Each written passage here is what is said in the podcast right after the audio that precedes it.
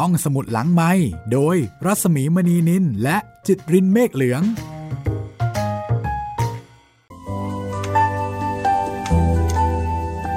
สวัสดีค่ะ ได้เวลาของห้องสมุดหลังใหม่ ช่วงเวลาการเรียนรู้อย่างรื่นรมจากเรื่องเล่าเช่นเคยนะคะพบกับดิฉันรัศมีมณีนินเช่นเคยนะคะ แล้วก็สำหรับวันนี้ค่ะ ก็จะเป็นเรื่องราวของมาคุงนาคางาวะมาสยะ หรือในนามปากกาว่าลิลี่แฟรงกี้นะคะ กับเรื่องราวในชีวิตจริงของเขา ความสัมพันธ์กับแม่ คนที่สำคัญที่สุดในชีวิตของเขา ครอบครัวเพียงหนึ่งเดียว แล้วก็คนที่มีชีวิตอยู่เพื่อเขา นั่นก็คือแม่ แม่กับผมและพ่อในบางครั้งคราวค่ะนวนิยายชื่อดังนะคะ ที่มีการแปลเป็นหลายภาษา รวมถึงภาษาไทย ซึ่งคุณทิพวรรณยามาโมโตะเป็นผู้แปลแล้วก็แพรวสำนักพิมพ์จัดพิมพ์ค่ะ ห้องสมุดหลังไม้นำมาถ่ายทอดที่คุณได้ฟังกันวันนี้เป็นตอนที่ 8 แล้วนะคะ ฟังแล้วมีความคิดเห็นอย่างไรมีความรู้สึกอย่างไร เขียนมาบอกกันได้ค่ะส่งมาที่ library at radio thai fm นะคะ library at radio thai fm ค่ะ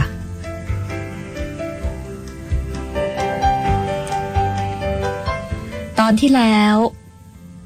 มาคุงสูญเสียคุณยาย ก็เป็นตอนที่ค่อนข้างจะเศร้าพอสมควร คุณยายซึ่งมีลูกเก้าคน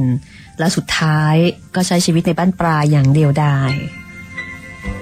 คุณยายขายปลานะคะ แล้วก็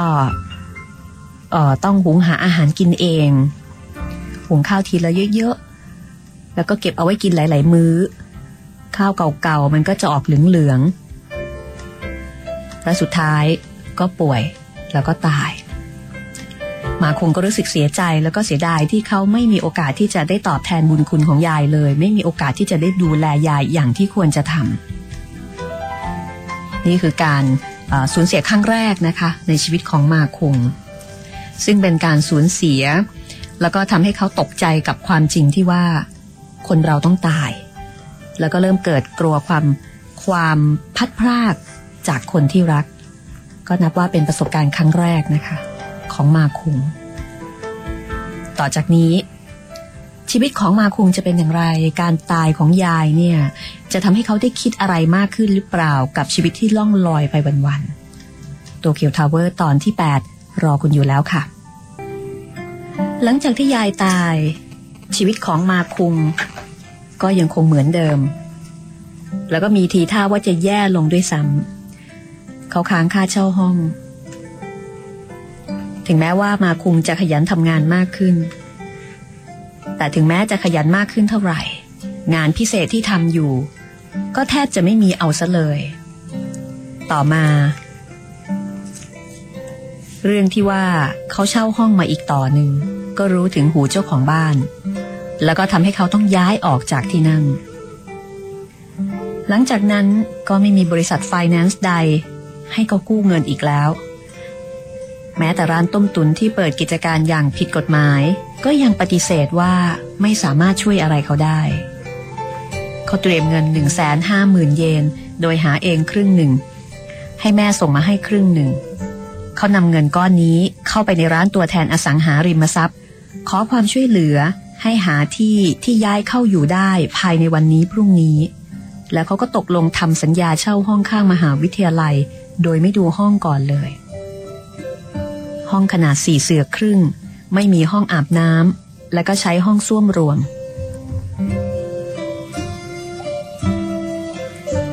การเช่าห้องในญี่ปุ่นนี่ก็ค่อนข้างจะมีขั้นตอนเยอะกว่าบ้านเรานะคะ บ้านเราเนี่ยมีเงินก็สามารถที่จะเช่าห้องได้แล้ว แต่การเช่าห้องในโตเกียวต้องเช่าผ่านเอเย่น แล้วก็เรื่องของการมีเงินเดือนก็เป็นสิ่งสำคัญที่เจ้าของห้องเช่าจะพิจารณา ไม่ง่ายเหมือนในบ้านเราค่ะ นี่ก็เลยเป็นคำตอบว่าทำไมมาคุงเนี่ยถึงต้องย้ายบ้านเช่าอยู่บ่อยๆ มาคุงแอบเอาเครื่องใช้ภายในบ้านส่วนใหญ่ไปทิ้งตอนกลางคืน โดยไม่ยอมจ่ายค่าทิ้ง ของเขานี่แสดงว่ามีมีการจ่ายค่าทิ้งด้วยนะคะแต่จะว่าไปโทรทัศน์วิดีโอสเตอริโอ แล้วก็ของมีค่าแทบทั้งหมด เขาก็เอาไปจำนำตั้งนานแล้ว เหลือเพียงเครื่องใช้ไฟฟ้าไม่กี่ชิ้น แล้วก็ให้เพื่อนที่ล่องลอยไม่มีงานทำสองคนช่วยขนของย้ายบ้าน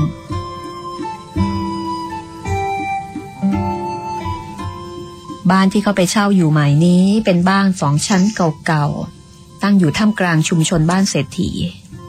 บ้านหลังนี้แบ่งห้องให้เช่า แต่ละชั้นมีสองห้อง มีแปลนแบบเดียวกัน มีประตูทางเข้าแคบๆเพียงประตูเดียว ผู้อยู่อาศัยทุกคนจึงถอดรองเท้าวางทิ้งเอาไว้ที่นั่น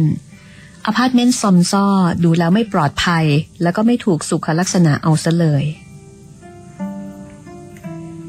แต่ไม่ว่าอย่างไร เขาก็ต้องอยู่ที่นี่ ห้องของมาคุงมีสภาพที่ค่อนข้างแย่ ค่าเช่าเดือนละสามหมื่นเยน ทำให้เขาต้องดึงเอโนโมโตะที่ตกงานเหมือนกัน เข้ามาอยู่ด้วยแบบมัดมือชก เอโนโมโตะเป็นนักเรียนที่เขาเคยสอนวาดภาพในสมัยก่อน แล้วก็เป็นนักเรียนที่วาดได้ห่วยที่สุดในห้อง หลังจากเลิกงานพิเศษแล้ว เขาก็ไม่ได้เจอเอโนโมโตะอีกเลย แต่วันหนึ่งบังเอิญมากมาคุงไปเจอเอโนโมโตะนั่งยองๆอยู่ข้างถนน แถวย่านโอโมเตะซันโด แล้วก็น่าจะเป็นความโชคร้ายของเอโนโมโตะซึ่งตอนนั้นเอโนโมโตะก็อยู่ในช่วงที่ชีวิตกำลังย่ำแย่ไม่แพ้กัน ทั้งคู่ไม่ได้เจอกันนาน พอเจอกันนั่งคุยกัน เอโนโมโตะก็ก้มหน้านิ่ง แล้วก็บอกว่า หิวจังเลยครับ เข้าทางมาคงละมาคงก็เลยบอกว่าเอางี้ไปบ้านฉันสิ แล้วทั้งคู่ก็อยู่ด้วยกันตั้งแต่นั้น เหมือนกับคนจนสองคน คนที่กำลังแย่ๆสองคนมาเจอกัน หัวอกเดียวกัน อยู่รวมกันก็น่าที่จะแชร์ค่าใช้จ่ายได้ น่าจะดีกว่าอยู่คนเดียว หลายวันต่อมา เอโนโมโตะก็มาพร้อมกับสัมภาระจากอพาร์ตเมนต์เดิม ค่าเช่าสามหมื่นเยน แม้ว่าของจะน้อยนิด แต่ถ้าเอามาวางไว้ในห้องขนาดสี่เสื่อครึ่ง มันก็ทำให้ทั้งคู่ต้องนอนบนโต๊ะคน แล้วก็ใต้โต๊ะอีกคนหนึ่ง เหมือนกับเป็นเตียงสองชั้น เอโนโมโตะอยากเป็นคนเขียนภาพประกอบ นี่คือความฝันของเอโนโมโตะแต่งานของมาคุงมีมาเพียงเดือนละไม่กี่ครั้ง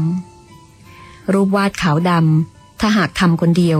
ก็ใช้เวลาเพียงครึ่งชั่วโมง เขาก็จะแค่ร่างเส้นดินสอจางๆไว้ แล้วก็ให้เอโนโมโตะลงแรง เหมือนกับว่าก็ช่วยกันทำงาน แล้วก็อยู่ด้วยกัน ถึงแม้ว่าจะไม่ได้ช่วยอะไรกันมากสักเท่าไหร่ แต่อย่างน้อยๆการมีเพื่อนอยู่ด้วย มีคนช่วยจ่ายค่าห้องเช่า แล้วก็ช่วยกันทำงาน ถึงแม้ว่างานเนี่ยจะมีอยู่น้อยนิด แต่อย่างน้อยๆก็น่าจะทำให้มาคุงรู้สึกอุ่นใจมากกว่าที่จะเผชิญ โชคชะตาแล้วก็ความยากจนเพียงลำพัง มาคุงบอกว่า ผมไม่เคยวิตกกังวล หรือเศร้าส้อยเรื่องอนาคตของตัวเองเลย ยิ่งไปกว่านั้นอาจจะเป็นเพราะว่าผมต้องดิ้นรนต่อสู้กับเหตุการณ์เฉพาะหน้า ผมจึงเชื่อมั่นว่าในอนาคต ชีวิตของผมจะต้องดีขึ้นกว่านี้ ทั้งที่ตอนนั้นไม่มีเหตุผลใด ๆ สนับสนุนเลยว่ามันจะดีขึ้น ตอนที่ยังไม่ได้เริ่มต้น ก็ไม่มีความหวาดกลัวต่อสิ่งใด แม้จะมีชีวิตที่เอาแน่เอานอนอะไรไม่ได้ แต่ผมก็ไม่เคยรู้สึกเบื่อหน่ายกับวันแต่ละวัน คนที่มีสิ่งสำคัญอยู่ในมือแล้วต่างหาก ที่ความรู้สึกหวาดกลัวและความเบื่อหน่าย จะด่าหน้ากันเข้ามาหา ตอนที่คนเราสารวนอยู่กับเรื่องของตัวเอง แม้เวลาจะผ่านไปรวดเร็วแค่ไหน แต่เราก็รู้สึกว่ามันหยุดนิ่ง เหมือนกับการที่เรามองแต่ตัวเองก็จะเห็นแต่นาฬิกาของตัวเองเท่านั้นที่หมุนไป ส่วนนาฬิกาเรือนอื่น ๆ บนโลกกลับหยุดนิ่ง แต่เมื่อเราหยุดมองดูสิ่งรอบข้าง แม้เพียงเสี้ยววินาที เราก็จะรู้สึกตัวว่าเวลาได้ผ่านไปนานมากแล้ว และในตอนนั้น เราก็อาจจะได้รู้เพิ่มขึ้นอีกอย่างว่า บางสิ่งสายเกินกว่าจะแก้แล้ว เมื่อเรารู้สึกตัว เราก็จะเห็นว่าวันเวลาล่วงเลยไป โดยที่เราไม่อาจกลับไปแก้ไขอะไรได้ เช่นเดียวกับมาคุง เมื่อรู้ตัวอีกที แม่ก็อายุ 60 ปีแล้ว การที่เขาได้รู้ว่า แม่อายุ 60ทำให้เขารู้สึกว่าเวลาผ่านไปอย่างรวดเร็ว ยิ่งกว่าการที่ได้รู้ว่าตัวเองอายุ 28 ปีแล้วเสียอีก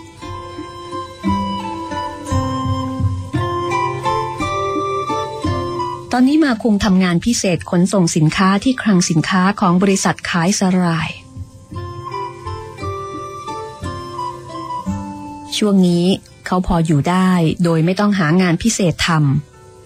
ำมาคุงเที่ยวทะเลทลายอยู่ประมาณห้าปี แล้วก็เริ่มเบื่อ จากนั้นเขาก็ค่อยๆ มองหางานที่ตัวเองสนใจ และไม่รู้สึกรังเกียจกับการทำงานอีกต่อไป แต่มาคุงก็ยังมีหนี้อยู่เหมือนเดิม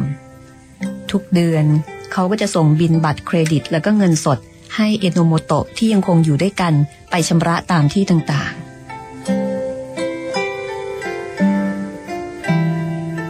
ตอนนี้มาคุงไม่ไปเที่ยวกับสาวๆ แล้วก็ไม่ไปดื่มเหล้า ดูเหมือนว่าเขาจะได้รับแรงส่งหลังจากที่ขี้เกียจมาอย่างเต็มที่แล้ว เขายังคงทำงานเขียนรูป แล้วก็ออกแบบตัวหนังสือ แม้ว่าจะไม่ค่อยมีงานเข้ามา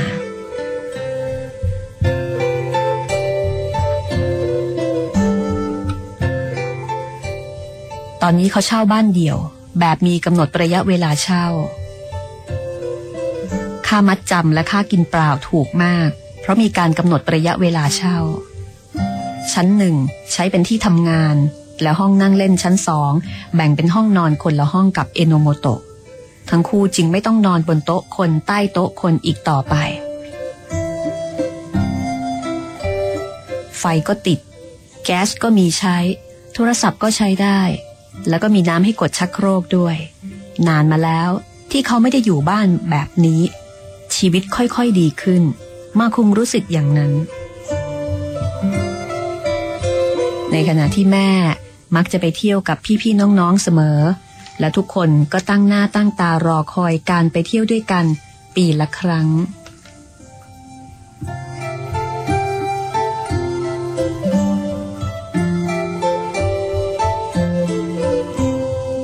อนที่ไปเที่ยวเบฟพุ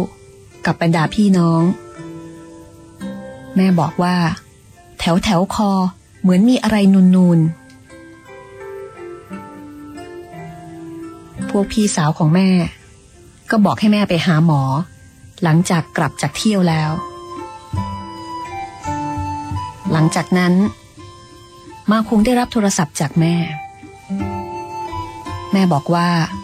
แม่เป็นมะเร็ง แต่แม่บอกด้วยน้ำเสียงเป็นปกติมาก แม่น่ะ เป็นมะเร็งนะมาคุง ตรงไหนเหรอแม่ มะเร็งต่อมไทรอยน่ะ แล้วจะหายไหม ไม่ต้องห่วง ไม่อันตรายถึงชีวิตหรอก ตอนที่รู้ว่าแม่เป็นมะเร็ง มาคุงรู้สึกแน่นหน้าอก เหมือนถูกบีบรัดขึ้นมาครู่หนึ่ง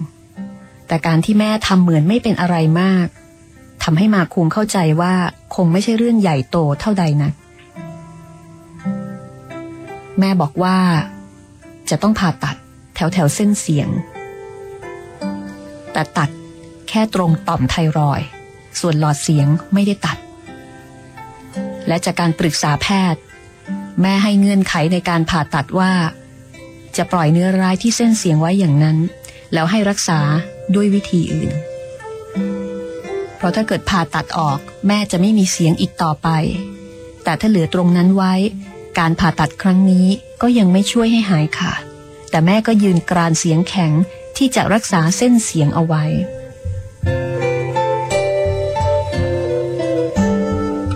คนที่เคยพูด เคยหัวเราะ แล้วร้องเพลงได้อย่างเป็นปกติ อยู่ดีๆ มาบอกว่าต่อไปจะสูญเสียเสียงไป ใครกันละ่ะ จะยอมรับได้ในทันที ว่านั่นเป็นเรื่องที่ช่วยไม่ได้ แม่เข้าโรงพยาบาล เพื่อรับการผ่าตัด แต่แม่กลับเป็นห่วงนักเคียวอิจิที่โรงพยาบาลมากกว่าตัวเอง คือในช่วงเวลาเดียวกัน น้องชายของแม่ก็เข้าโรงพยาบาลเช่นกัน ในที่สุดแม่ก็ผ่าตัดต่อมไทรอยออกทั้งหมด ส่วนมะเร็งที่เหลือบริเวณเส้นเสียง จะใช้วิธีฉายแสง เพื่อป้องกันการลุกลามของมะเร็ง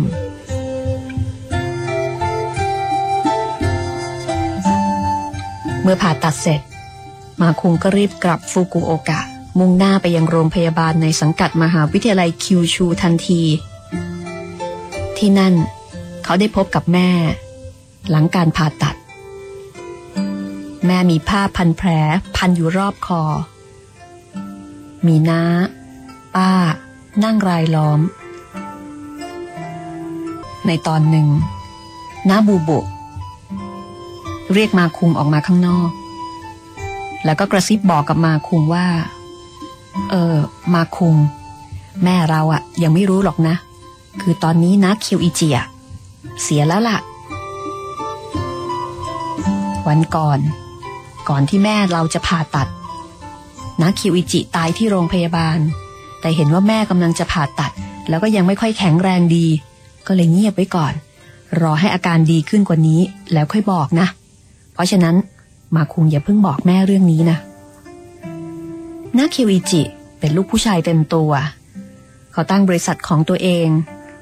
แล้วก็มักจะเรียกแม่ว่า พี่สาว พี่สาว เรากับตัวเองเป็นเด็กๆ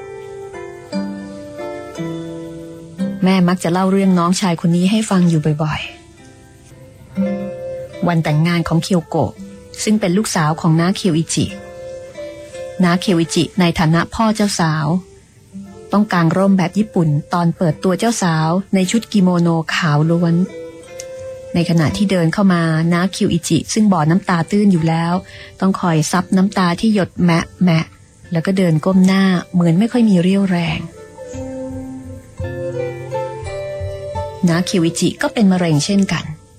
มะเร็งลามไปทั่วตัวตามส่วนต่างๆ จนไม่รู้ว่าเป็นมะเร็งตรงจุดไหน นอกจากนั้นยังเป็นโรคตับแข็งร่วมด้วยน้าจึงตายอย่างทรมานมาก ป้าและน้าน้ำตาไหลพราก บอกว่าเห็นน้าต่อสู้กับความเจ็บปวดอย่างนั้น ก็สงสารจนแทบทนดูไม่ได้ แม่ตัดต่อมไทรอยออกแล้ว แล้วก็ต้องกินยาฮอร์โมนนับจากนี้ไปตลอดชีวิต และก่อนเริ่มรักษาโดยการใช้แสง แม่ถูกห้ามกินยาฮอร์โมน แต่แม่บอกว่าถ้าไม่กินจะรู้สึกอ่อนเพลียมาก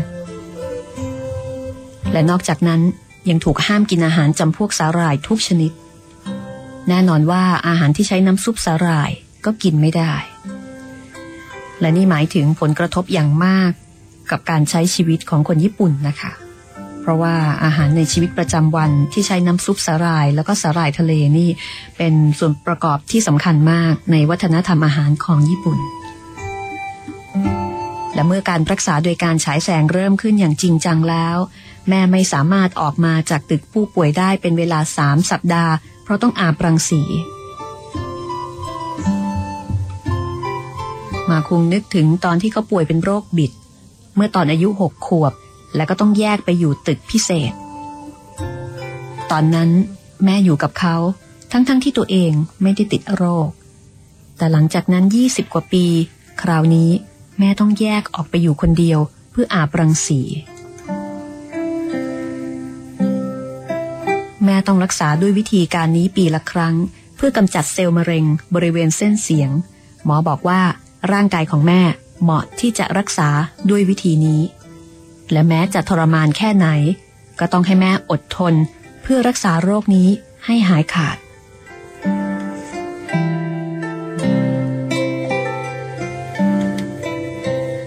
แม่ของมาคง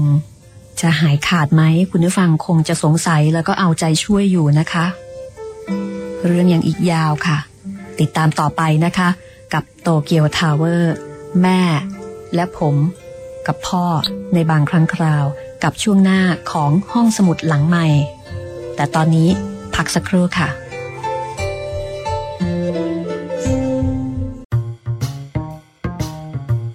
ห้ห้องสมุดหลังไม้โดยรัสมีมณีนินและจิตรินเมฆเหลืองซูบารุค่ะ เพลงนี้เราอาจจะคุ้นๆนะคะ คุณดอนสอนประเบียบนำมาทำเป็นเพลงที่ชื่อว่า ดาวประดับใจ แต่สำหรับเวอร์ชันในภาษาญี่ปุ่นเป็นเพลงที่ให้กำลังใจสำหรับคนที่ผ่านช่วงชีวิต ที่ลำบาก ชีวิตที่ต้องต่อสู้ ชีวิตที่ต้องฝ่าฟัน ชีวิตที่อาจจะเคยไร้ซึ่งความหวังมาก่อน แต่ก็สามารถจะผ่านพ้นมาได้ เหมือนกับมีดาวอยู่ในใจเป็นแสงนำทางประมาณนั้นนะคะ ก็มอบเพลงนี้สำหรับหลายๆ คน ที่รู้สึกว่า อืมแหมทำไมชีวิตมันมืดมนเช่นนี้ทำไมชีวิตมันมีเพียงแค่แสงริบหรี่ไม่แน่หรอกค่ะ ริบหรี่วันนี้มันอาจจะเรืองรองหรือว่าส่องสว่างในวันหน้าก็ได้นะคะ แต่ที่สำคัญแสงในใจเรานี่แหละค่ะสำคัญที่สุดเลยเหมือนกับกำลังใจในใจของเราก็น่าจะสำคัญยิ่งกว่ากำลังใจที่เราได้จากใคร ๆ ด้วยซ้ำคุณกำลังติดตามรายการห้องสมุดหลังไม้นะคะ รายการนี้ก็มีกำลังใจที่จะให้กับคุณคุณ เป็นกำลังใจที่ได้จากการเรียนรู้ชีวิตของผู้คนจากเรื่องเล่าค่ะ และวันนี้ก็เป็นตอนที่ 8 นะคะ ของโตเกียวทาวเวอร์ เรื่องของแม่กับลูก ที่ผูกพันกันมาก เพราะว่ามีกันแค่สองคน แล้วก็เป็นนวนิยายขายดีในญี่ปุ่น ตอนนี้แม่กำลังป่วยเป็นมะเร็ง ในขณะที่ชีวิตของลูกเนี่ยก็ยังไม่ได้ปักหลักปักฐานอะไรเลย ถึงแม้ว่าจะอายุเกือบ 30 แล้ว แต่ก็ยังมีปัญหาเรื่องของการเงิน มีปัญหาเรื่องความมั่นคง ฟังเรื่องราวของมาคุงแล้ว คุณผู้ฟังรู้สึกอย่างไรกันบ้าง ได้เห็นอะไรบ้างนะคะ คือบางทีเราฟังเรื่องของคนอื่น รับรู้เรื่องของคนอื่น มันอาจจะทำให้เราเห็นตัวเอง แล้วก็เข้าใจตัวเองมากขึ้นก็ได้นะคะแล้วก็อาจจะทำให้เรามีกำลังใจมากขึ้นก็ได้อีกเช่นกันค่ะ ห้องสมุดหลังใหม่ก็หวังว่าที่นี่จะเป็นพื้นที่ในการเรียนรู้ชีวิต จากชีวิตที่อยู่ในหนังสือ ก็นำมาถ่ายทอดแล้วก็เล่าให้คุณได้ฟังแบบเพลินๆ สบายๆนะคะ ชีวิตก็มีหลากหลายรูปแบบ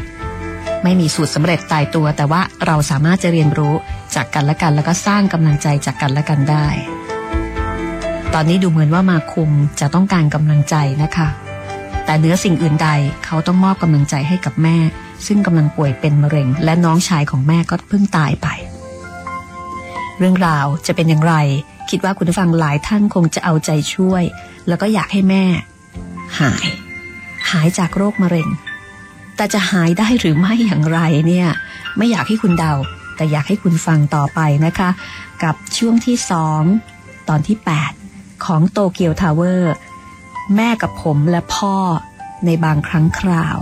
งานเขียนของลิลี่แฟรงกี้ที่คุณทิพวรรณยามาโมโตะแปล แพรวสำนักพิมพ์ จัดพิมพ์ค่ะ แม่เริ่มแข็งแรงขึ้น หลังจากได้รับการรักษาครั้งที่หนึ่ง มีคนบอกว่า เมื่ออายุมากแล้ว ก็ต้องหาวิธีอยู่ร่วมกับความเจ็บป่วย มากกว่าที่จะหาทางรักษาให้หาย แต่เมื่อนึกถึงความรู้สึกของแม่ที่ต้องใช้ชีวิตอยู่กับเซลล์มะเร็งในร่างกายแล้ว มาคุมก็อดกังวลว้าวุ่น แล้วก็เจ็บใจแทนแม่ไม่ได้ ญาติของตัวเองเสียไป แม่ก็ไม่สบาย นี่เป็นเรื่องธรรมดาที่เกิดขึ้นได้กับทุกคน แต่เราอาจจะไม่เคยรับรู้ ถ้าสิ่งนั้นไม่เกิดขึ้นตรงหน้าเราจริง ๆ ผมจะมัวคิดถึงแต่ตัวเองอย่างนี้ไม่ได้อีกต่อไป ความจริง ผมควรจะคิดได้ตั้งนานแล้ว เมื่อผมได้ค้นพบและสัมผัสความเป็นจริงที่เกิดขึ้น ก็เหมือนมีความหนักใจและความอึดอัดประดังเข้ามา ทั้งที่ตัวเองไม่ได้สูญเสียอะไรไป แต่ผมก็รู้สึกแบบนั้น ทั้งที่ไม่ได้ถูกเรียกร้องสิ่งใด แต่ผมก็รู้สึกเหมือนถูกล่ามโซ่ที่ข้อเท้า ความรู้สึกเป็นห่วงแม่ และความเป็นจริงที่ต้องแก้ไข การต้องจัดสมดุลในตัวเองทำให้ผมลังเลและครุ่นคิด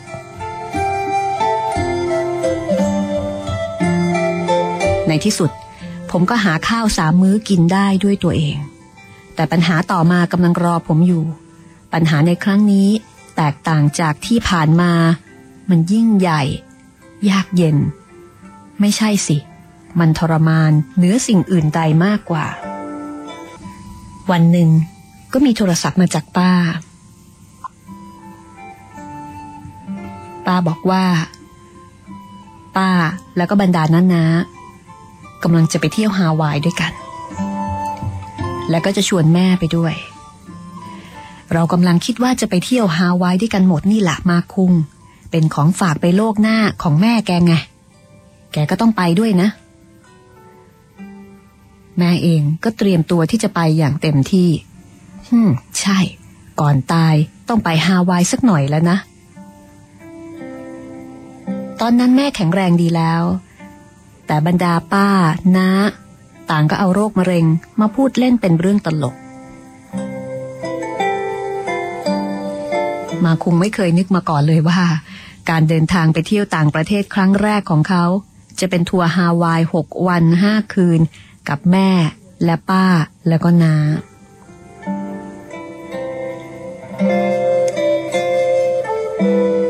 ความคิดที่ว่า ไหน ๆ ก็ไหน ๆ แล้ว และด้วยความที่มีแต่คนแก่ แผนการเที่ยวฮาวายครั้งนี้ จึงมีราคาแพงแล้วก็เลิศหรูอลังการมาก ถึงแม้ว่าตอนนี้หนี้ของมาคุงจะลดลงไปมาก แต่เงินในบัญชีก็ไม่เคยมีเหลือ เขาถอนเงินเท่าที่มีทั้งหมดออกมาจากธนาคาร รวมกับการไปหยิบยืมมาอีกนิดหน่อย เตรียมเป็นค่าเดินทางของเขากับแม่สองคน ในฤดูใบไม้ร่วง ปีคริสต์ศักราช 1993 ปีที่แม่ผ่าตัดมะเร็งต่อมไทรอย แม่อายุ 62 ปี ส่วนมาคุงอายุย่าง 30 และนี่เป็นครั้งแรกตั้งแต่เกิดที่เราสองคนแม่ลูกได้ไปเที่ยวต่างประเทศด้วยกัน เราแม่ลูกออกเดินทางไปเที่ยวต่างประเทศเป็นครั้งแรกและครั้งสุดท้าย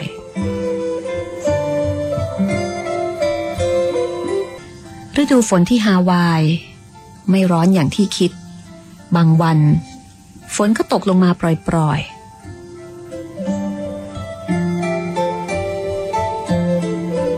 แม่มีความสุข แม่ประทับใจแล้วก็ตื่นเต้นกับทุกสิ่งทุกอย่าง แม่ในตอนนั้นดูราวกับเป็นเด็กชั้นประถม แม่ป้าป้าและน้านา รีบออกไปช้อปปิ้งกัน ทันทีที่เดินทางไปถึงฮาวาย พี่น้องสี่คนพากันซื้อชุดมูมู มูมูก็เป็นชุดของผู้หญิงฮาวาย เป็นชุดกระโปรงตัวหลวม ใส่แบบเปิดไหล่ก็ประมาณว่าเป็นชุดพื้นเมือง แล้วก็เป็นของที่ระลึกที่ทุกคนเนี่ยจะต้องซื้อแล้วก็ใส่กัน แม่และป้าและน้าเปลี่ยนใส่ในทันที และยังบอกอีกว่าจะใส่ตลอดระยะเวลาที่อยู่ที่ฮาวาย ทุกคนก็สนุกกันมาก กับการเดินทางท่องเที่ยว กับการกินอาหารที่แปลก กับการช้อปปิ้ง กับการว่ายน้ำแม่ ป้าป้า และน้านามีความสุข ช่วงหลังของการเดินทาง ทั้งหมดย้ายไปพักที่คอนโดมิเนียมขนาดใหญ่ แล้วก็ดูเหมือนว่า พวกแม่ จะรู้สึกผ่อนคลายกับการอยู่ในที่ที่มีห้องครัวมากกว่า และท่าทางว่าจะชอบที่นี่ ที่นี่มีชายหาดเงียบๆ เป็นชายหาดที่แทบจะไม่มีผู้คน และก็สวยงาม พอได้อยู่กับแม่และป้ากับน้าที่หาดอันเงียบสงบแบบนั้น มาคงก็รู้สึกสบายใจ อาหารมื้อกลางวันเป็นข้าวกล่องที่แม่กับป้าและน้าช่วยกันทำมาจากคอนโดมิเนียม ทั้งหมดปูเสือแล้วก็กินด้วยกัน มาคงรู้สึกว่ามันอร่อยยิ่งกว่าดินเนอร์ในเรือสำราญเป็นไหนๆวันเวลาแห่งความสุขผ่านไปอย่างรวดเร็ว ในที่สุด ทัวร์ฮาวายก็จบลง ทั้งหมดกลับมาที่ญี่ปุ่น แล้วก็ถึงโตเกียว แม่ไม่ได้ซื้ออะไรให้กับตัวเองเลย นอกจากชุดมูมูแต่กระเป๋าของแม่พอง ราะมีแต่ของฝากให้คนอื่นๆ เต็มไปหมด แม่ย้ายกลับมาอยู่บ้านที่ยายเคยอยู่ในชิคุโฮ ตั้งแต่ก่อนผ่าตัดที่โรงพยาบาล ส่วนบ้านที่เคยเช่าอยู่นั้น เจ้าของบ้านกลับมาสร้างใหม่ แล้วก็ย้ายเข้ามาอยู่เอง แม่จึงต้องย้ายกลับมาอยู่บ้านตัวเองในที่สุด ก็คือต้องย้ายกลับมาอยู่บ้านของคุณยายที่ตายไป บ้านที่มาคุงเคยอยู่สมัยเรียนประถมกับยายและแม่สามคน บ้านที่พี่น้องเก้าคนเกิดมา บ้านที่เมื่อตอนตาตาย ลูกทั้งเก้าคนก็ย้ายออกไป เหลือยายอยู่เพียงคนเดียว และพอยายตายที่นี่ก็กลายเป็นบ้านที่ไม่มีใครอยู่ แม่กลับไปที่บ้านหลังนั้นเพียงคนเดียว อยู่ที่นั่น แล้วก็ทำงานในร้านขายอาหารชุด แม่ใช้ชีวิตเพียงลำพังอยู่ระยะหนึ่ง แต่น้องชายถัดจากแม่ที่เคยอยู่อำเภอคามาคุระกำลังจะกลับมาอยู่ที่นั่นด้วยน้าคนนี้ทำงานธนาคาร พอเกษียณก็จะกลับมาใช้ชีวิตในวัยชรากับภรรยาที่ชิคุโฮ ลูกชายสองคนที่มีอยู่ก็แต่งงานมีครอบครัว แล้วก็แยกบ้านไป ตอนนี้แม่ไม่มีที่ให้ไปอีกแล้ว และยังต้องไปทำงาน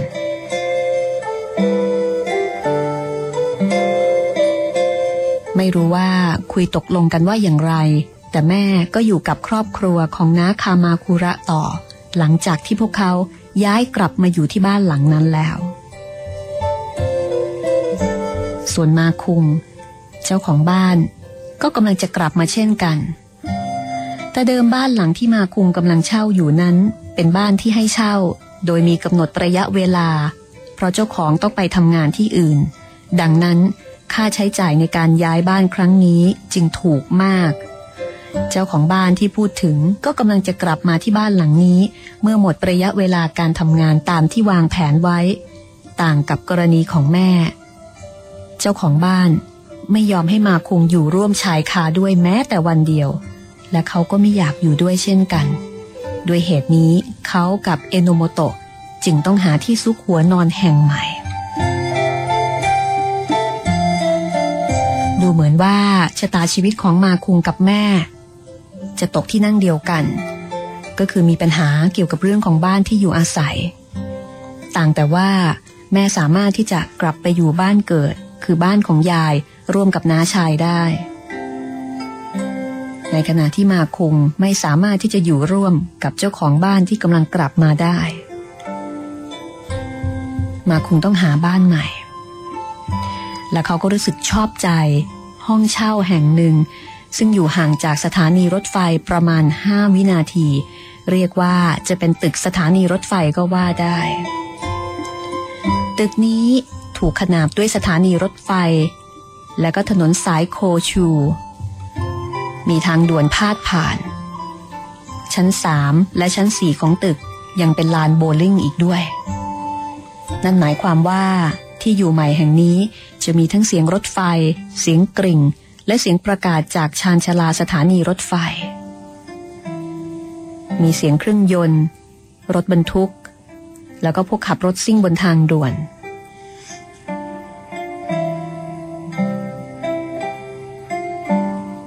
แต่ในที่สุดมาคุงก็ต้องตัดสินใจเช่าที่นี่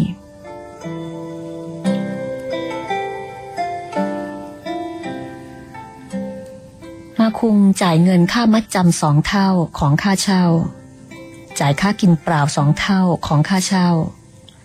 จ่ายค่าในหน้า ค่าเช่าล่วงหน้า รวมแล้วต้องจ่ายเงินถึงหกเท่าของค่าเช่า และเขาก็ยังไม่มีเงินนั้น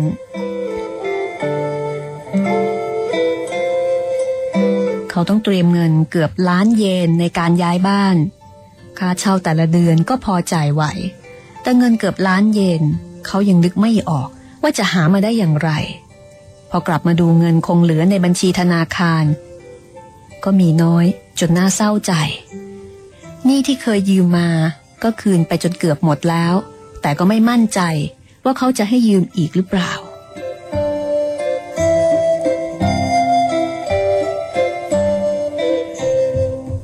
อะไรจะเสีย มาคุงตัดสินใจเข้าไปอ้อนวอนธนาคาร แต่ไม่ทันถึงห้านาที เขาก็ถูกเชิญออกจากที่นั่นอย่างสุภาพ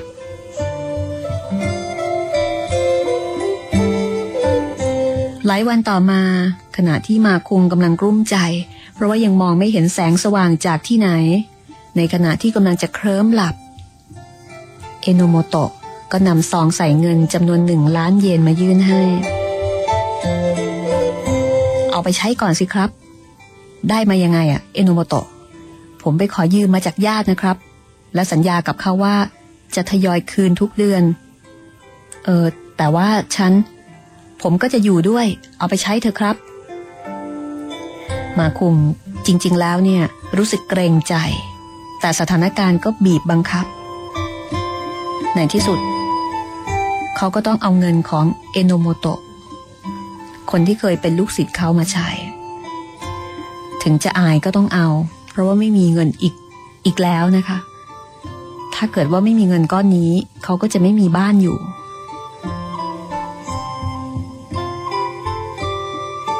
บ้านใหม่ของมาคุงเสียงดังมากตามที่คาดการเอาไว้ มีทั้งเสียงของลานโบลิ่ง มีเสียงรถ มีเสียงรถไฟ สารพัดเสียง แต่ความสามารถในการปรับตัวของคนเราก็น่าทึ่ง ไม่ทันถึงสองสัปดาห์ มาคุงกับเอโนโมโตะก็ชินกันแล้ว ไม่ว่าจะเป็นเสียงจากโบลิ่ง เสียงชานชลา เสียงเร่งความเร็วจากทางด่วน เสียงแตรรถจากถนน เสียงรบกวนต่างๆ กลายเป็นเพลงประกอบในชีวิตของพวกเขาไปเรียบร้อย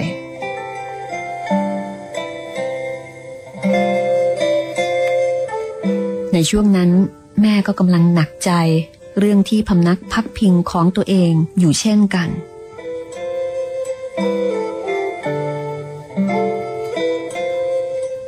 แม่เกรงใจนะ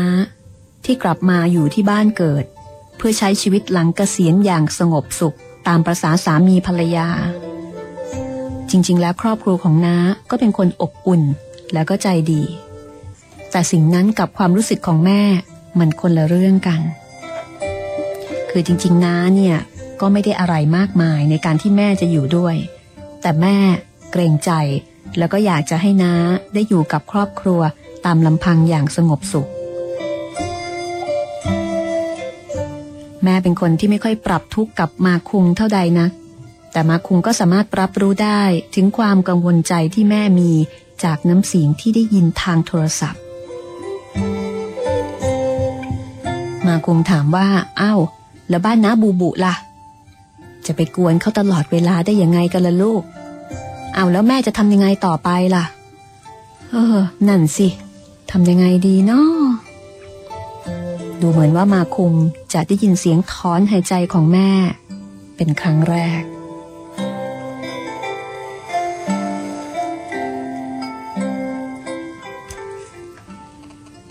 ดูเหมือนว่า ชีวิตของแม่ก็กำลังเจอเจอโจทย์ยากสองข้อในเวลาเดียวกันนะคะ แม่ที่เป็นมะเร็งตอนอายุ 60 เศษ แล้วก็ยังเจอปัญหาเรื่องของบ้านเช่า เจอปัญหาเรื่องของที่อยู่อาศัย ไม่มีที่เป็นของตัวเองจริง ๆ จะพึ่งพาอาศัยลูกก็ไม่สามารถจะออกปากได้ เพราะลูกเขาไม่ได้ดีกว่าแม่สักเท่าไหร่ แต่แม่ก็ไม่เคยเรียกร้องความช่วยเหลือใด ๆ จากมาคุงเลย ตลอดชีวิตที่ผ่านมาของแม่ แม่ไม่มีแม้แต่บ้าน หรือที่สำหรับตัวเอง นี่คือแม่ของมาคุง ก็ไม่รู้เหมือนกันนะคะว่ามาคุงหรือแม่ที่น่าเห็นใจมากกว่ากัน แต่ตอนนี้มาคุงเริ่มรู้สึกเห็นใจแม่ แล้วก็รู้สึกว่าแม่มีความทุกข์เป็นครั้งแรก จากการที่ได้ยินเสียงถอนหายใจด้วยความกังวลของแม่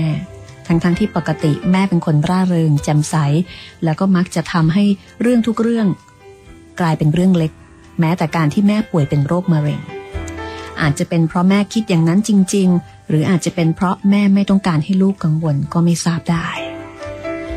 นี่คือตอนที่ 8 ของโตเกียวทาวเวอร์แม่กับผมและพ่อในบางครั้งคราวเรื่องราวจากชีวิตจริงของลิลลี่แฟรงกี้นักเขียนชาวญี่ปุ่นชื่อดัง ที่อาจจะทำให้หลายคน ได้คิดถึงแม่ของตัวเองแพรวสำนักพิมพ์จัดพิมพ์นะคะ เป็นวรรณกรรมที่น่าอ่านอีกเรื่องหนึ่งค่ะ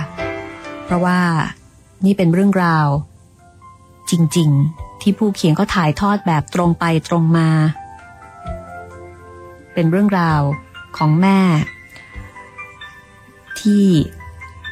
อุทิศชีวิตแล้วก็ทุ่มเททุกสิ่งทุกอย่างเพื่อลูก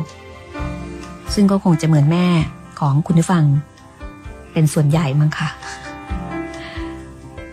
โตเกียวทาวเวอร์แม่กับผมและพ่อในบางครั้งคราวห้องสมุดหลังใหม่นำเสนอเรื่องนี้มาเป็นตอนที่ 8 แล้วนะคะ ตอนที่ 9 จะเป็นอย่างไร แม่จะไปอยู่ที่ไหน ดูเหมือนว่าแม่เนี่ยจะลำบากกว่ามาคุงแล้วล่ะตอนนี้ ก็อยากให้คุณได้ติดตามกันต่อนะคะ แล้วพบกันใหม่กับตอนที่ 9 ของโตเกียวทาวเวอร์สวัสดีค่ะ ห้องสมุดหลังไม้โดยรัสมีมณีนินและจิตรินเมฆเหลือง